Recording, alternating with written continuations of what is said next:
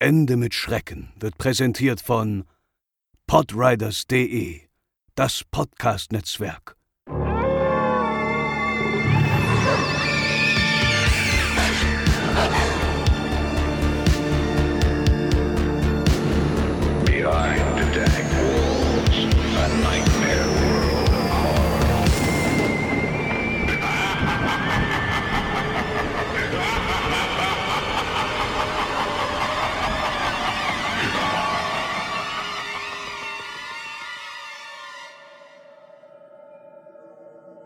Als ich noch ein Kind war, verbrachte ich die Sommerferien immer in Marokko. Meine Eltern stammen von dort und wir lebten dort dann immer bei unserer Verwandtschaft. Sie waren Bauern und lebten auf dem Land, etwa 40 Kilometer von der Hafenstadt Tanga entfernt, in einer sehr abgelegenen und armen Gegend. Dort gab es weder Strom noch Straßen. Kein Licht, kein Radio, kein Fernsehen, keine Toiletten, kein Leitungswasser, gar nichts. Kerosinlampen, Brunnen und Kohleöfen waren immer die Norm. Mein Großvater mähte Heu, während meine Großmutter sich um das Vieh kümmerte. Sie wurden von meinen Onkeln und Tanten unterstützt, die damals Teenager waren. Das war so ziemlich ihre einzige Beschäftigung zu dieser Jahreszeit. Entweder das oder den Hof putzen, Wasser holen, Brot backen, das Abendbrot kochen oder zu Gott beten. Es gab keinerlei Freizeit. Da ich das einzige Kind auf dem Hof war, kam ich entweder allen in die Quere oder langweilte mich zu Tode, denn es gab nicht wirklich viel zu tun für mich. Sie waren viel zu sehr damit beschäftigt, für alle über die Runden zu kommen. Mein Opa war ein zu grober Kerl, um mit mir herumzuhängen. Er mochte keine Kinder. Oder er mochte mich nicht, ich konnte das nicht genau sagen. Aber es gab eine Sache, die ich gerne tat. Die Kühe in der Morgendämmerung auf die Weide treiben und sie in der Abenddämmerung mit meiner Großmutter zurückbringen. Das war ihre tägliche Tortur, denn jeden Morgen versuchte sie verzweifelt, sich hinauszuschleichen, während ich schlief. Aber ich wusste es besser und verpasste fast nie einen Tag. Allerdings waren die Weiden ziemlich weit vom Hof entfernt und meine Oma musste mich über weite Strecken auf dem Rücken tragen, da ich die Hälfte der Zeit im Halbschlaf war. Beschwert hat sie sich jedoch nie. Auf der Weide angekommen, musste ich einige Kühe am Boden festbinden, um sie an der Flucht zu hindern. Jede Kuh hatte ihr eigenes Seil um den Hals und das andere Ende war an einem groben und dicken Metalldorn befestigt. Alles, was ich tun musste, war einen Stein zu finden, der groß genug war, um diese Spikes fest in den Boden zu rammen. Das allein war schon lustig genug, um meine Tage zu füllen. Aber an einem dieser Tage, ich war damals sieben Jahre alt, waren wir früher als sonst auf der Weide. So früh, dass die Sonne noch nicht ganz aufgegangen war. Der Ort war noch abgelegener und das Land noch zerklüfteter als sonst. Ringsherum gab es Bäume und große Felsen, und Oma beauftragte mich, ein paar Steine zu suchen, damit wir die besagten Spikes anbringen konnten. Aber ich konnte keine finden, also musste ich ein bisschen suchen. Nachdem ich ein paar Minuten lang nach Steinen gesucht hatte, merkte ich, dass ich meine Oma und die Kühe nicht mehr sehen konnte. Aber ich wusste, dass sie nicht weit weg sein konnten. Und plötzlich sah ich hinter einigen großen Felsen vor mir ein Ding. Es war definitiv menschenähnlich. Irgendwie. Es sah mich an und lächelte. Ich kann nur nicht sagen, ob das Gesicht männlich oder weiblich war. Es war beides und keines von beidem zugleich. Es ist nicht so, dass ich es nicht erkennen konnte. Es hat eher damit zu tun, dass die Gesichtszüge sich ständig neu zu definieren schienen. Ich erinnere mich deutlich daran, dass es spitze Ohren hatte und was mich neben seinem unheimlichen Lächeln zu Tode erschreckte, waren die Zähne. Sie waren ebenfalls spitz und sahen aus wie winzige Messer aus Elfenbein. Aber das war noch nicht alles. Es hatte kleine Hörner auf der Stirn, Ziegenpfoten anstelle von Beinen und Hufe anstelle von Füßen. Seine Haare waren kurz, aber es war kein menschliches Haar, sondern irgendwas zwischen einem schmutzigen Fell und Pferdehaar. Es war furchtbar grotesk. Skizzenhaft sogar, aber definitiv albtraumhaft. Ich war so erschrocken, dass ich mir sofort in die Hose gemacht habe. Ich schrie mir die Lunge aus dem Leib und begann hektisch zu rennen, denn ich wusste nicht mehr, woher ich kam. Aber egal wie schnell ich war und in welche Richtung ich lief, dieses Ding tauchte immer wieder an jeder Ecke auf, hinter einem Felsen oder einem Baum. Ganz still, als ob es sich gar nicht bewegte und mich nie einholen musste. Es war einfach nur da. Und jedes Mal, wenn es mir erschien, wurde sein Lächeln und sein Lachen immer breiter, als ob es sich von meiner Angst ernähren würde. So sehr, dass es am Ende einfach nur noch abscheulich und völlig unmenschlich war. Dieser Mund füllte schließlich die Hälfte seines Gesichts aus und die Zähne hörten nicht auf zu wachsen. Ich hatte das Gefühl, in einem Labyrinth gefangen zu sein und dann war es einfach vorbei. Plötzlich hörte ich meine Großmutter, die durch meine Schreie aufgeschreckt worden war, und ich rannte zu ihr und versuchte ihr zu erklären, was ich gesehen hatte. Sie blieb ruhig und ich war besorgt, aber ich konnte sie nicht überzeugen, mitzukommen, um zu sehen, was ich gesehen hatte. Denn sie sagte mir, dass ich müde sei und mir wegen des schlechten Lichts wahrscheinlich etwas einbildete. Ich erinnere mich daran, dass ich danach drei Tage lang auf der Farm krank war. Ich blieb im Bett, weil mir schwindelig war und ich mich übergeben musste. Und ich hatte sehr seltsame Träume, die meine Sinne völlig durcheinander brachten. Es ist schwer zu beschreiben, ich war verwirrt und in Delirium. Aber ich kann mich an einen Namen erinnern, den meine Familie mehrmals erwähnte, während ich im Bett lag.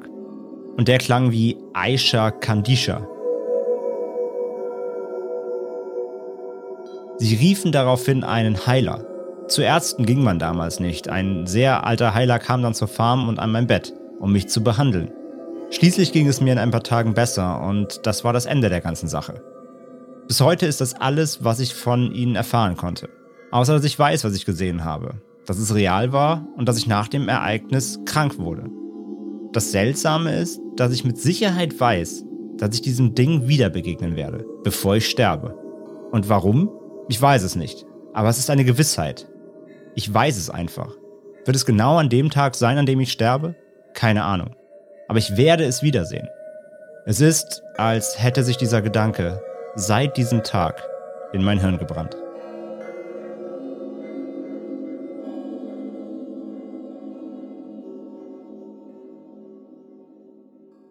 Hallo und herzlich willkommen bei Ende mit Schrecken, euren absoluten Lieblingspodcast rund um urbane Legenden und Creepypasta. Ich bin die Franzi und wieder bei mir ist der liebe André. Hallo, ihr Lieben da draußen. Hallo, Franzi. Willkommen zur Folge 78 von Ende mit Schrecken. Ja, wir hoffen, es geht euch gut. Wir hoffen, ihr seid alle gesund mhm. und habt euch jetzt schön eingemummelt und seid bereit für unsere neue Folge. Im Einspieler habt ihr ja schon gehört, worum es heute geht, denn wir beschäftigen uns heute mit Aisha Kandisha. Mhm. Das Thema hat André gewählt. Das ist korrekt. Und wir haben uns gedacht, das ist doch auch mal interessant, mal wieder in eine andere Kultur oder in andere Länder zu gucken, was es da so für Volkssagen gibt. Ja, dann fang doch mal an. Ich steig mal ein. Ja, wer da was ist denn Aisha Kandisha? Das ist im islamischen Volksglauben der arabischsprachigen Bevölkerung im Norden Marokkos eine der einflussreichsten Geisterwesen beziehungsweise eine Dämonin, genauer gesagt. Sie kann von Menschen Besitz ergreifen und wir sprechen hier also von fantastischer Besessenheit, ja, wenn sie einen erwischt. Und ihre Opfer sind vor allem Männer. Sie kann auch von Frauen Besitz ergreifen, dazu kommen wir aber später noch. Und sie wird meist zu den Djinn gerechnet, genauer gesagt zu den Afarit beziehungsweise Ifrit.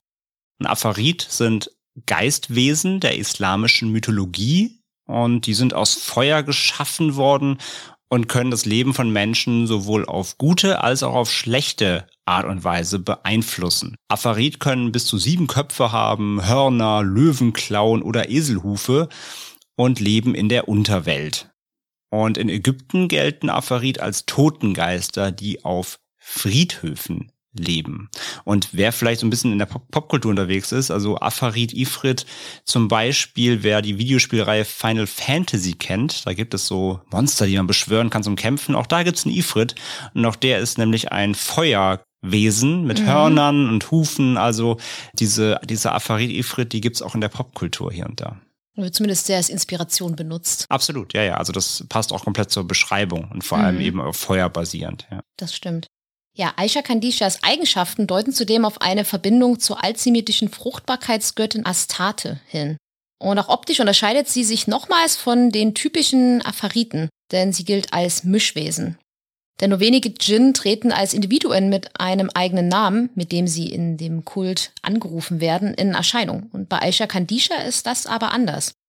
Die Fachliteratur über Sagen klassifiziert sie außerdem als individueller Geist. Und manche Quellen besagen, Aisha Kandishas Mutter war ein Mensch, aber ihr Vater war ein Djinn, was sie zu einem Hybridwesen macht.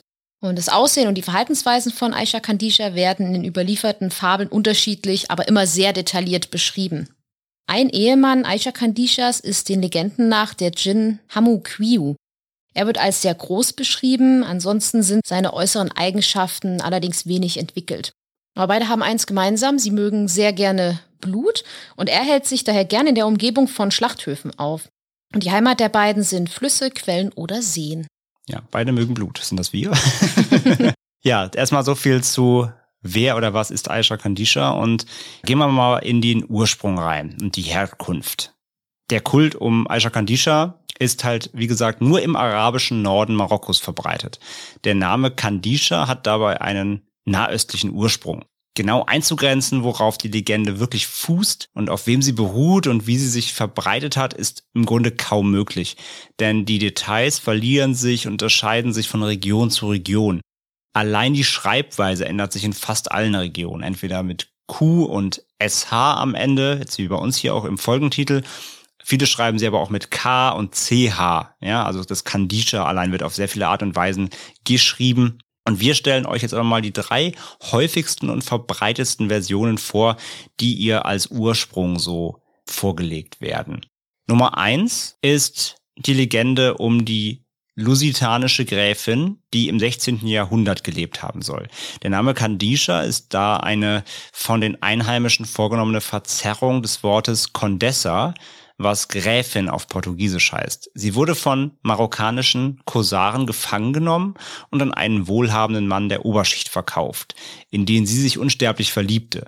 Sie heiratete ihn nach koranischer Tradition und nahm den muslimischen Namen Aisha an, wodurch sie zu Aisha la Condessa wurde. Und sie spazierte fortan ohne Schleier und in einem einfachen weißen Kleid durch die Straßen und erregte die Bewunderung der Männer und die Eifersucht der Frauen. Es heißt dann, dass ihre Anziehungskraft so stark war, dass sie alle, die sie kreuzten, in den Wahnsinn trieb. Dieses Verhalten führte schließlich dazu, dass sie von der Bevölkerung gelüncht wurde und als Rachegeist bzw. Djinn nun eben zurückkehrte. Ja, das ist so die erste Variante. Eine zweite Version macht Aisha zu einer marokkanischen Frau von einem Amazigh-Stamm in der Masagan-Region.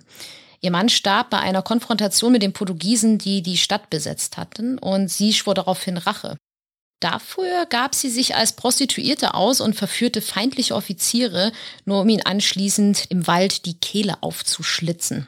Die Portugiesen hatten Angst, dass ihre Tapferkeit anderen als Beispiel dienen könnte, daher verbreiteten sie ein Gerücht, nämlich dass Aisha, die spöttisch La Condessa genannt wurde, um eine Djinna, also ein dämonisches Wesen handle, das den Menschen nachts in Gestalt einer hinreißend jungen Frau mit Kamelfüßen erschien, nur um diese anschließend zu töten. Genau, das ist die zweite.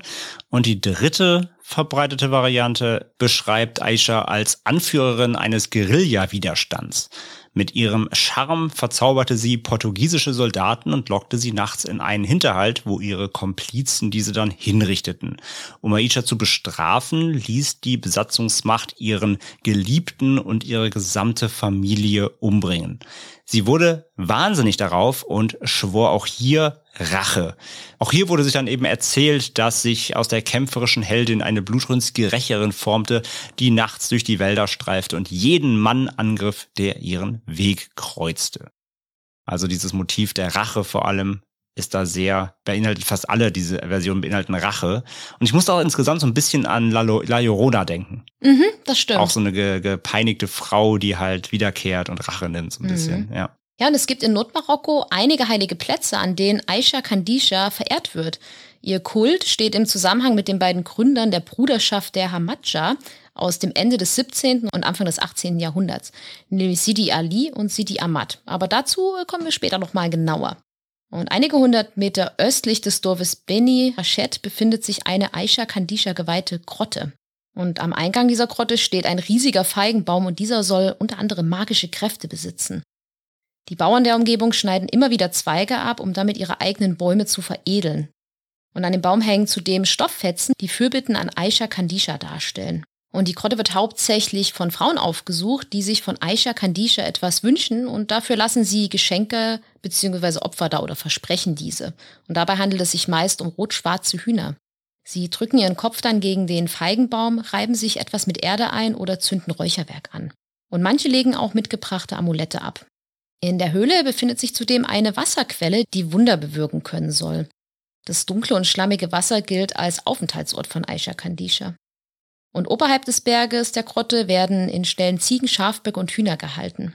Und wenn man Aisha Kandisha ein Opfertier darbringen möchte, sind die allesamt schwarz, entsprechend ihrer Lieblingsfarben rot und schwarz. Ja, also Tierfreunde kommen nicht auf ihre Kosten. Also wir sprechen hier schon von Tieropfern. Ne? Also mhm. es werden ihr wirklich Tieropfer dargebracht. Das hat eben, wie gesagt, mit dem Glauben und natürlich auch der Kultur zu tun. Dort wird da eben dran geglaubt, dass man damit sich einen Wunsch erfüllen kann von Aisha Kandisha. Wir schauen mal auf das Aussehen jetzt mal und auch die Eigenschaften im Detail nochmal dieser Jinnah. Aisha Kandisha erscheint, haben wir jetzt auch schon gehört, als junge Frau meist, ja, mit schönem Gesicht und menschlichem Oberkörper, aber mit den Läufen und Füßen einer Ziege oder eines Esels. Andersrum kann sie aber auch als alte Hexe Frauenfüße besitzen, aber den Körper einer Ziege mit langen Brüsten oder Zitzen. Wenn man sie ansprechen will, muss man das auf sehr ehrenvolle Art und Weise tun. Man spricht sie dabei mit Lalla Aisha an. Lalla ist die Anrede für eine weibliche Heilige. Die männliche Version ist davon übrigens Sidi. Das haben wir gerade auch schon bei diesen beiden Männern gehört, zu dem wir, wie gesagt, noch kommen. Sidi ist also auch eine Ansprache, wenn man, wenn man sehr ehrenvoll jemanden, einen männlichen, eine männliche Person anreden will. Und bei Frauen ist es eben Lala. Ihr gefürchtetster Charakterzug ist ihre Lüsternheit nach jungen Männern. Und hat sich ein Mann auf sie eingelassen, ohne zuvor ihr wahres Ich erkannt zu haben, also durch, durchschaut zu haben, wer sie wirklich ist, dann setzt sie sich in ihm fest. Ja, haben wir schon gesagt, wir sprechen von Besessenheit. Sie muss aber nicht zwingend selbst von ihm Besitz ergreifen, sondern kann auch anderen Dämonen einen leichteren Zugang zu ihrem Opfer ermöglichen. Der Mann wird dann ihr Sklave und muss ihren Anweisungen folgen. Zum Beispiel gehört dazu das Tragen von gebrauchter Kleidung in Rot und Schwarz, denn das sind wie gesagt ihre Lieblingsfarben. Die Heimat von Aisha Kandisha ist das Wasser. Man trifft sie in Seen, Flüssen und anderen Gewässern an, wo sie auf Opfer lauert. Man kann sie jedoch besänftigen und so eventuell einen Angriff verhindern. Beispielsweise kann man brennendes Stroh und Couscous ins Wasser werfen, bevor man dort baden geht. Sie lässt sich aber auch durch Räucherwerk besänftigen, wenn es Steppenraute, also eine Pflanzenart, enthält oder mit dem aus Stechwacholder gewonnenen Öl. Vertreiben lässt sich Aisha Kandisha unter Umständen durch den Ruf nach einem Dolch, da sie sich wie alle Djinnwesen vor Eisen und vor Nadeln fürchtet. Wo sie genau anzutreffen sein soll, variiert wie üblicherweise von Quelle zu Quelle. Der Autor Robert Lepling benannte in seinem Buch Legends of the Fire Spirits einige mögliche Orte. Unter anderem die Kanalisation von Fes, einer Stadt im Nordosten Marokkos, die oft als die Kulturhauptstadt des Landes bezeichnet wird. Man kann sie aber auch in einem Fluss bei Tetuan an der Mittelmeerküste antreffen oder in der Umgebung der Palaststadt Ville Imperial oder auch im Fluss Cebu, dem wasserreichsten Fluss im Nordwesten Marokkos. Es gibt allerdings auch Quellen, die sie gar nicht ins Wasser verorten, sondern besagen, sie könne sich auch in den Städten aufhalten. So wird die Stadt Azemur oft als ihre Heimatstadt bezeichnet. Die liegt in der Region Casablanca-Setat an der Atlantikküste von Marokko. Ihre Opfer sind überwiegend, wie gesagt, Männer, denen das Herz gebrochen wurde. Sie ergreift dann von ihnen Besitz und zwingt sie, sich in sie zu verlieben. Die Männer verfallen der Illusion einer wahnsinnigen Liebe, die aber nur simuliert wird. Und dieser Zustand lässt sie über die Zeit dem Wahnsinn verfallen. Männer, die von Aisha Kandisha befallen sind, werden impotent und verlieren das Interesse an menschlichen Frauen. Sie kann aber auch von Frauen Besitz ergreifen und tut ihnen dasselbe an. Wenn das weibliche Opfer dabei schwanger sein sollte, wird sie auch eine Fehlgeburt erleiden. Das war es soweit zum Aussehen und den Eigenschaften von Aisha Kandisha. Mhm. Und als nächstes wollen wir einfach mal ein bisschen näher auf die Besessenheit und die gesellschaftliche Therapie eingehen. Ja, und da schauen wir uns auch sehr gespannt auf diverse gesellschaftliche Strukturen, die wir dort sehen, aber das äh, machen wir dann nach dem Part. Wenn man von Aisha Kandisha besessen ist, kann einem nur eine spirituelle Reinigung helfen. Und da kommen wir zurück zur Bruderschaft der Hamadja, gegründet von Sidi Ali und Sidi Ahmad. Auch hier gibt es Literatur zu, nämlich das Buch Hamacha, eine Studie der marokkanischen ethnipsychiatrischen Forschung von Vincent Crapanzano. Und laut dem Buch besitzt nur diese Bruderschaft die Macht, Aisha Kandisha aus einem Opfer zu vertreiben. Und im 17. und 18. Jahrhundert, also da, wo der, wo diese Bruderschaft auch gegründet wurde, mhm. hätten die Gründer bereits mit Flöten und Trommeln besessene Opfer gerettet. Die Zeremonien bestehen aus Musik, Tanz, Theater und Ritualen. Hamacha können bei ihren Ritualen durch die gespielte Musik in Trance fallen und sich darin mit Messern, heißem Wasser oder Kohlen selbst verletzen. Die Begleitmusiker spielen Oboe, sanduhrförmige Trommeln, eine Zupflaute und Flöte. Hauptgrund für die Hamacha, diese Rituale öffentlich zu praktizieren, ist das Sammeln von Spenden. Und im Gegenzug erhalten Spender die islamische Segenskraft Baraka zugesprochen. Diese soll Wohlstand und Glück bei Geschäften bringen. Gegenüber dem stehen private Rituale, die rein dem therapeutischen Zweck dienen sollen. Bei diesen soll der Heilungserfolg stark von der durch die Musik erzeugte Trance abhängen. Bei diesen Ritualen geht es zudem nicht um die Austreibung eines Geistes, also wir sprechen hier nicht von so einem klassischen Exorzismus, sondern vielmehr die Ruhigstellung und Vereinigung des Patienten mit seinem eigenen Geist. Also es ist mehr so eine spirituelle Erfahrung und Aisha Kandisha wird hier eben eher so als Metapher gesehen natürlich. Ne? Also wir sprechen hier sehr viel von Glauben und, und auch kulturellen Grundsätzen. Aisha Kandisha soll während des Prozesses quasi zufriedengestellt werden. Das geschieht durch symbolische Transformation, bei der aus dem bösen Dämon am Ende ein Helfer des Patienten wird. Die Hamatscha versuchen, Kandisha zu einer heilenden Kraft gegen die von ihr selbst verursachten Krankheiten umzufunktionieren. So kann man das ungefähr sehen. Lähmungen in den Gliedmaßen, plötzliche Blindheit, Taubheit, Menstruationsbeschwerden, Unfruchtbarkeit und Kinderkrankheiten sollen laut den Hamatscha übernatürliche Ursachen haben und müssen ausgetrieben werden. So der Glaube dort. Impotenz hingegen, die auch von Aisha Kandisha verursacht werden soll, ist hingegen nicht heilbar. Und für die Hamatscha stehen die Krankheiten, die Kandisha auslöst, mit einem gesellschaftlichen Zusammenhang. Der kranke Mensch, bei dem es sich überwiegend um den Mann handelt, wird durch seine Beschwerden an der Ausübung seiner traditionellen sozialen Rolle gehindert. Der Mann kann also den Ansprüchen der Gesellschaft nicht mehr gerecht werden. Und Vincent Crapanzano kam in seinem Buch zu dem Schluss, dass das grundlegende Problem das gesellschaftliche Verhältnis von Vater und Sohn ist. Söhne wachsen auf, indem sie ihren Vätern nacheifern und sie als Idealbild sehen. Und der Sohn unterwirft sich so dem Vater und spielt ihm gegenüber eine passive, in Anführungsstrichlein weibliche Rolle. Also bedeutet das so, der Mann ist stark, der Sohn ist schwach. Und Männer sind in dieser Gesellschaftsstruktur Abbilder der beiden Heiligen Sidi Ali und Sidi Ahmad.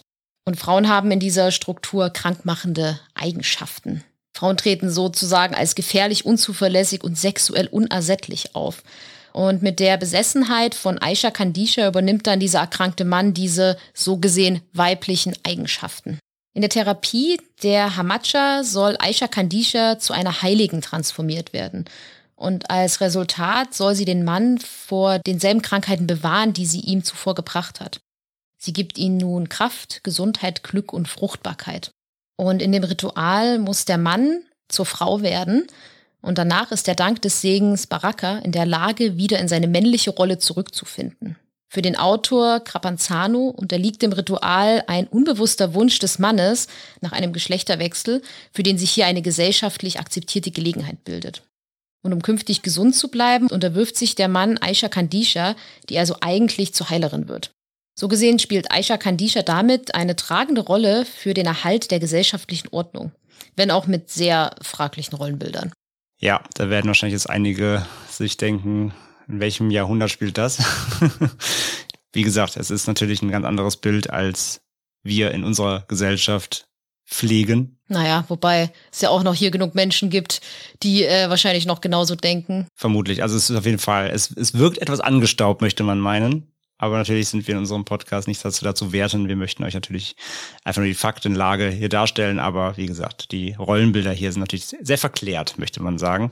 Und man merkt, glaube ich, dass dieser gesamte Ursprung des Ganzen aus dem 17., 18. Jahrhundert stammt. Mhm. Denn so hört er sich auch an, ja. Die Psychologen der Harvard-Universität, Douglas und Susan Davis, die haben Forschungen angestellt in Marokko und ihnen zufolge gab es tatsächlich Männer, die Probleme mit der Sexualität oder ihrem Liebesleben hatten, die von Ritualen der Hamatscha geheilt wurden. Die Rituale hätten eine sehr positive Wirkung auf die Patienten gehabt. Der Autor und Ethnomusikologe Paul Bowles. Der wuchs in Marokko selbst auf und gab 1974 ein Interview, nämlich dem Rolling Stone Magazine. Seiner Ansicht nach wurden Aisha Kandisha die Angst vor ihr und die Rituale durch Massenpsychose hervorgerufen, beziehungsweise durch eine Massenhysterie. In den 1950er Jahren hätten über 35.000 Männer behauptet, mit Aisha Kandisha verheiratet zu sein. Also fast so ein bisschen, als wäre es so on vogue, mit ihr zusammen zu sein und haben überall nach ihr gesucht, wirklich. Also man kann es ein bisschen zusammenfassen, so, diese Psychologen haben vor allem die Richtung geforscht, was machen diese Rituale mit der Psyche. Und scheinbar haben die halt, ne, durch die Musik, dass sich halt jemand dem, also letztendlich geht's ja einfach um Probleme, entweder sexueller Natur oder psychischer Natur. Und wenn man sich diesen annimmt, und diese, deswegen haben wir ja auch gesagt, wir sprechen ein bisschen hier über gesellschaftliche Therapie in der, in der Form. Ja, also wir möchten, müssen ein bisschen weg vom Gedanken eines, ne, der Exorzist. Wir sprechen jetzt nicht hier als Aisha Kandija von einem Rachegeist, der irgendwie mit Kruzifixen und Weihwasser ausgetrieben wird, sondern wir sprechen hier sinnbildlich eigentlich von psychischen Problemen, körperlichen Problemen oder körperlichen Problemen, die durch Psyche aus, ausgelöst werden. Und dadurch, dass sich diese Rituale in dem Sinne mit den Menschen befassen, sich um sie kümmern, mit der Musik zusammen, hat das eben eine positive Auswirkung auf diese Menschen gehabt. Das ist ja, also das kann man ja fast schon als Homöopathie so quasi sehen. Ja, es wird einfach ein wohliges Gefühl erzeugt. Und gleichzeitig sagt eben jetzt hier dieser, dieser Paul Bowles eben, dass Aisha Kandija die Furcht halt so vor ihr, dass das wirklich schon so weit getrieben wurde. Ja, dass es, dass es sich, dass es sich so rumgesprochen hat und jeder hatte jetzt irgendwie plötzlich Angst, sobald irgendwas am Körper nicht stimmt, ist sofort Aisha Kandisha schuld, ja. Und deswegen sagt er halt, dass es eben so eine Art Massenhysterie war. So jeder dachte plötzlich, sobald ich irgendwie ein kleines Wehwehchen hab oder mir, mit mir irgendwas nicht stimmt, ist sofort Übernatürliches im Spiel. Das kann man so ein bisschen zusammenfassen. Ist halt einfach, man merkt, dass eben dieser, dieser, dieser Ursprung quasi 200, 300 Jahre mal vor uns er, er, ergründet wurde. Daran hat sich nie was getan, ja. Der ist immer auf dem Stand davon. Das ist so ein bisschen die Zusammenfassung dieser Therapie. Was super interessant ist, ist, dass es anders als bei vielen anderen Legenden und Mythen, gerade wenn es um Kreaturen oder Geister geht, ähm, dass es einfach nicht sehr viele Sichtungsberichte von Aisha Kandisha gibt. Den bekanntesten habt ihr bereits im Einspieler gehört. Der führt zurück auf einen Reddit-Post im Paranormal Forum. Und der wurde am 3. Dezember 2019 um 14.40 Uhr vom User Baylock gepostet. Genau, also da ist jetzt nicht wie, wie sonst üblich, dass wir jetzt hier 14 verschiedene Leute haben, die überhaupt Aja Kandija gesehen zu haben, sondern das gibt's tatsächlich hier so gar nicht. Weil das einfach doch viel mehr in, diesem, in dieser Kultur verankert ist. Ne? Das ist jetzt ja keine, keine Spukgeschichte in dem Sinne, sondern das hat eine viel tiefer greifende Substanz, sag ich mal. Haben wir ja gehört. Und deswegen gibt es hier einfach nicht. Sondern wir haben eben den einen vor allem, der, der sehr rumgegangen ist, den haben wir eben ja euch im Einspieler vorgestellt. Und dann natürlich am Ende nochmal haben wir einen Blick geworfen auf Medien. Und wie schon erwähnt, finden ja vor allem bei den Ritualen und bei der Huldigung von Aisha Kandisha findet vor allem Musik statt. Ne? Also wir haben die verschiedenen Instrumente gehört, die die Hamacha nutzen. Und auch die berühmte marokkanische Gruppe Yil Yilala, die widmete auch ein Lied Aisha Kandisha, nämlich das heißt Lella Aisha. Haben wir gehört, ne? Lella, Ansprache für Ehrwürdigkeit. Und auch in der zeitgenössischen Kunst entdeckt man wohl immer wieder, vor allem in der Region da in Marokko, eben Referenzen auf Aisha Kandisha. Und es gibt zudem zwei Filme, die wir euch gerne mal vorstellen würden. Der erste nennt sich Kandisha und ist aus dem Jahr 2008. Die Regie führte Jerome Cohen Oliver und es ist ein marokkanischer Film. Und ich stelle kurz die Handlung vor. Naila Jade, eine Strafverteidigerin, verarbeitet den Verlust ihres eigenen Kindes und übernimmt einen Fall, in dem es um eine marokkanische Legende aus dem 14. Jahrhundert geht. Einen rachsüchtigen Geist namens Kandisha. Ja, haben wir nicht gesehen. Ich habe nur mal einen Trailer geguckt. Äh, sieht B-Movie-mäßig aus. Guckt mal rein, wenn ihr irgendwo findet. Ich kenne ihn, wie gesagt, nicht. Und ja, es gibt noch einen Film. Ein Surprise, der heißt auch Kandisha. Stammt aus dem Jahr 2020 vom Regieduo Alexandre Bustillo und Julien Maury. Das ist ein französischer Film. Die beiden sind im Horrorbereich sehr bekannt, haben unter anderem Inside gemacht oder auch Leatherface von 2017 und sehr viele weitere Splatter- und Horrorfilme sind da sehr bekannt in der Szene. Und die haben eben auch einen Film gedreht, einen Horrorfilm, der auf dieser Sage beruht. Und auch hier stelle ich kurz die Handlung vor. An einem Sommerabend beschwören drei Jugendfreunde den Geist von Kandisha, einer rachsüchtigen Kreatur aus einer marokkanischen Legende. Das Spiel verwandelt sich schnell in einen Albtraum, als ihre Liebsten zu verschwinden beginnen. Habe ich gesehen?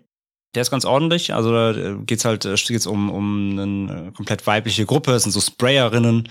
Und der Film spielt halt auch viel so mit eben äh, Sexismus und, und Feminismus. Also die werden halt, äh, zum Beispiel die eine wird dann von einem Ex-Freund angegangen, der sie versucht zu vergewaltigen.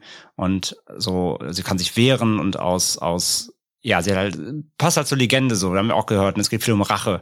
Mhm. Im Film hat sie halt auch, sie will wie Rache an ihrem, an ihrem Ex, an ihrem Ex üben, der sie halt da angeht und liest halt von diesem Kandisha Mythos und äh, macht eine, liest in einem alten Buch, wie man die angeblich beschwören kann, führt sie natürlich durch und denkt, passiert erst nichts und denkt, ah ja, okay, gut, hab's versucht.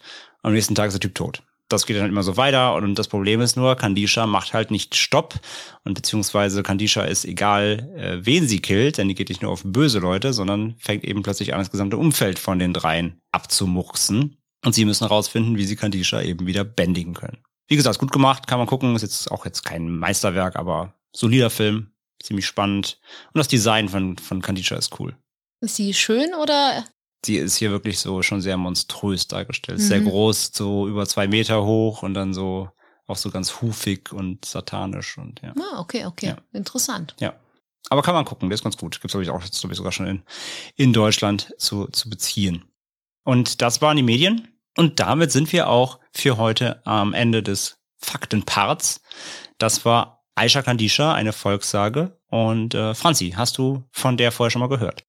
Nein, die kannte ich wirklich überhaupt nicht. Okay. Also, als mir den Namen gesagt hattest, dachte ich so, okay, klingt super interessant, aber ich hatte gar keine Ahnung. André hat mir dann halt so ein bisschen kurz berichtet, um was es geht, und das fand ich cool. Ja, so also ich, kam, also ich, ich kam halt wirklich durch den Film drauf tatsächlich, weil ich ah. den halt äh, Ende letzten Jahres gesehen habe und dachte mir halt so, ah, okay, da, ich habe kurz mal nachgegoogelt, weil ich mir irgendwie schon dachte, dass das ja auf irgendwas basieren muss und dachte, ah ja, cool, das kann man ja wirklich mal als Folge machen, ja. Mhm. Ja, und gerade weil wir uns noch gar nicht in diesem, ich nenne es jetzt mal Kulturkreis, bewegt haben oder noch gar nicht geguckt haben, was es da für Volkssagen gibt, dachten wir, es ist ja auch mal interessant, wirklich da mal einfach zu schauen. Ja, ja, klar, haben wir ja auch letztes Jahr schon gesagt, dass wir mehr international schauen wollen. Ich meine, wir waren ja, wie gesagt, mit La Llorona waren wir unterwegs. Wir waren schon bei Menak, wenn du dich erinnerst, Franzi? Ja, natürlich. Sehr gut. Im asiatischen Raum. Ja, und jetzt sind wir halt heute mal in Afrika in Marokko gelandet. Und ja, ist halt spannend. Also ich finde, ich, die, die, sie ist halt relativ bekannt, obwohl sie so unfassbar regional trotzdem beschränkt ist. Also haben wir gehört, sie findet halt nur in einem, in einer Region, also die Region ist auch groß, aber sie findet nur in einer Region eben in Marokko statt. Und Afrika hat halt, habe ich bei der Recherche auch schon gesehen, hat halt super viele solche Sagen und Kulte auch. Also da, da können wir sicher auch nochmal reingehen. Ich habe da noch zwei andere Sachen schon gefunden, die auch nochmal für sich auch nochmal unfassbar viel Stoff bieten würden. Die wollte ich erst noch hier mit reinnehmen, aber dann hätte das wirklich heute komplett den Rahmen gesprengt einfach. Also da können wir sicherlich nochmal wieder hingehen in diese Region. Da gibt es sehr viel spannende äh, Volks, Volkssagen und Legendenthemen. Aber deswegen, ich, ich finde es halt äh, trotzdem spannend, auch wie sehr das dann jetzt auch mit solchen Filmen jetzt eben ähm, in den Westen auch geschwappt ist, dieses Thema. Mhm. Und deswegen war das für mich halt auf jeden Fall so ein Ding, was ich unbedingt mal bei uns behandeln wollte. Wenn man halt, egal wo wir so hinschauen, in welche Kulturkreise, in welche Kontinente, es ist einfach krass, dass so Rachegeister super oft, also zumindest die meisten, die wir bisher behandelt haben, wenn nicht sogar alle, weiblich sind. Ja, ja, absolut. Aber es ist hier interessant, weil die meisten Rachegeister, die wir behandeln, sei es jetzt in Japan oder auch La Llorona, dass die ja eher dafür gedacht sind, Frauen vor Sachen zu warnen. So mhm. gerade, pass auf deine Kinder auf, nehmen die Rolle als Frau ein. Gut, in Japan ist es viel, geh nicht auf Bahngleise, dies, das. Oder du darfst deinen Mann nicht fremd gehen, zum Beispiel. Ja. Und es ist aber mal interessant, jetzt mal einen Geist zu haben, der halt auf Männer losgeht. Mhm. Wobei es ja da wieder als, oh Gott, dann kriegt er ja weibliche, in Anführungsstrichlein, Eigenschaften, wenn er von, von ihr besessen ist. Und das ist ja super schrecklich. Also, das muss man jetzt austreiben. Ja, kann man natürlich sehr viel diskutieren, aber es ist halt andere Kultur. Ja, ja, absolut. Also man sieht das ja auch an diesen möglichen Ursprüngen, die auf sie zurückgeführt werden. Ja, sie ist immer zu Lebzeiten war, ist sie, war, soll sie meist eine, eine taffe, eine taffe Frau gewesen sein, eine Kämpferin, ja, eine Guerilla-Anführerin oder halt jemand, eine Frau, die sich irgendwie auflehnt, ne, die, die über der Gesellschaft steht, auch wie bei dem ersten, ähm, bei dem ersten äh, Konstrukt, bei der ersten äh, möglichen Variante, dass sie auch irgendwie unverschleiert über die Straßen dann läuft, ja, sie, sie, sie, sie bricht ja immer mit Gesellschaftskonventionen oder mhm. lehnt sich, es geht ja auch viel um Krieg, es geht ja viel Auseinandersetzungen mit diesem portugiesischen, marokkanischen Krieg, dass, dass sie halt da die, die, ja, so, so zur Heldin wird, zur Kriegsheldin und die Gegner halt tötet hinterrücks und so, und dann damit zur, zur Galionsfigur wird und das wollen sie halt verhindern, deswegen wird sie getötet und dann kehrt sie halt zurück eben so als Rachegeist Jin Also hat immer was damit zu tun, dass, dass sie zu Lebzeiten ja mal ja aus, aus dieser Gesellschaftsnorm der Frau ausgebrochen ist. Und dann rückwirkend haben sie dann in ihr, aus dieser Legende, haben sie dann quasi jetzt einen, einen, einen, einen Rachegeist gemacht, der halt Männern Krankheiten gibt. Hm. Ne? Also sie wird ja dann quasi rückwirkend schlecht geredet, sag ich mal. Und gleichzeitig haben sie aber trotzdem Angst vor ihr. Also gleichzeitig sollst du ihr bloß mit Ehrfurcht begegnen und so. Das finde ich super spannend. Also ich, äh, es ist wieder so ein, wirklich ein breites Themenfeld, das wir jetzt auch gar nicht, ne, wir sind keine Historiker, das natürlich im Detail abdecken können. Wir können nur so ein bisschen deuten, was uns jetzt die Quellen hier besagt haben. Aber es ist halt echt total spannend, was sie dann aus, aus dieser Sage gemacht haben, letztendlich. Mhm. Zumindest halt dieser Hamacha halt, die damit dann im realen Leben irgendwie umgehen wollen. Also was die Hamacha dann damit äh, mit Aisha Khadija verbinden, hat ja auch wiederum nichts mit der Vorlage zu tun, dass sie irgendwie in Seen und Tümpeln auf Opfer warten soll. Das hat damit ja wieder nichts zu tun. Ne? Das ist wieder eine eigene Variante, die sie daraus gemacht haben, um, um mit dem Thema irgendwie umzugehen. Aber gleichzeitig haben wir auch gehört, irgendwie so eine so einen so einen Werkzeug zu haben, damit sie halt diese Rituale durchführen können, um Männern irgendwie zu helfen. Hm. Also sie wird so ein bisschen auch, ich möchte nicht sagen missbraucht dafür, diese Legende, die Volkssage dafür, aber auf jeden Fall machen sie ja schon ihr eigenes Ding draus. Ne? Sie hat ja nichts mit dem Ursprung eigentlich zu tun, was sie irgendwie so an Tümpel verortet und wartet da auf auf Männer irgendwie. Ne? Mhm. Und halt auch vor allem diese, dass sie immer so lüstern sein soll. Ne? Also es geht immer darum, dass sie Männer lockt. Und in den Vorlagen hat sie die ja gelockt, um sie umzubringen, weil es halt meist Besatzer waren, also im Krieg dann quasi. Und in der Sage wird's dann halt so gemacht, ja, sie lockt halt einfach irgendwie, sie, sie, sie macht Männer wahnsinnig oder lockt, wickelt sie um den Finger oder ertränkt sie oder, also es wird ja posthum ja immer was Schlechtes angehangen, Einfach eine Boshaftigkeit. eine Boshaftigkeit, obwohl sie ja eigentlich jetzt laut diesen Varianten der Ursprünge eigentlich, wie gesagt, zu Lebzeiten ja mal eine Frau gewesen sein soll, die halt irgendwie für schon für Freiheit und, und Mhm. irgendwie was, was, was, was Gutes in dem Sinne einstand. Das finde ich halt mega spannend. Ja, voll, voll. Also in dem Rahmen können wir uns gern mal weiter bewegen. Ja, wie gesagt, ich habe schon ein paar Sachen rausgeschrieben, also das waren wirklich noch, also da gab's halt wieder wie immer, ne? Das ist ein bisschen artverwandt mit dem, solche ähnlichen Kulte äh, oder ähnliche Anleihen gibt's in dem und dem Kult. Und dann habe ich mich da mal so ein bisschen durchgeklickt und dann war ich nachher schon wieder irgendwo in einem ganz anderen Thema. Aber ich dachte, nee, komm, da muss ich jetzt einen Schlussstrich ziehen, sonst, sonst ufert das auch zu sehr aus, weil dann sind wir auch schon wieder in anderen kulturellen Kreisen und das wollen wir nicht vermischen. Aber das war jetzt erstmal so zu Aisha Kandisha alles, ja. Wie gesagt, äh, ich kannte halt nur den Film, da wird das natürlich auch alles sehr, sehr lose dann auch genommen. Ja, da rennt sie halt dann irgendwie durch, durch Paris und bringt halt Männer um.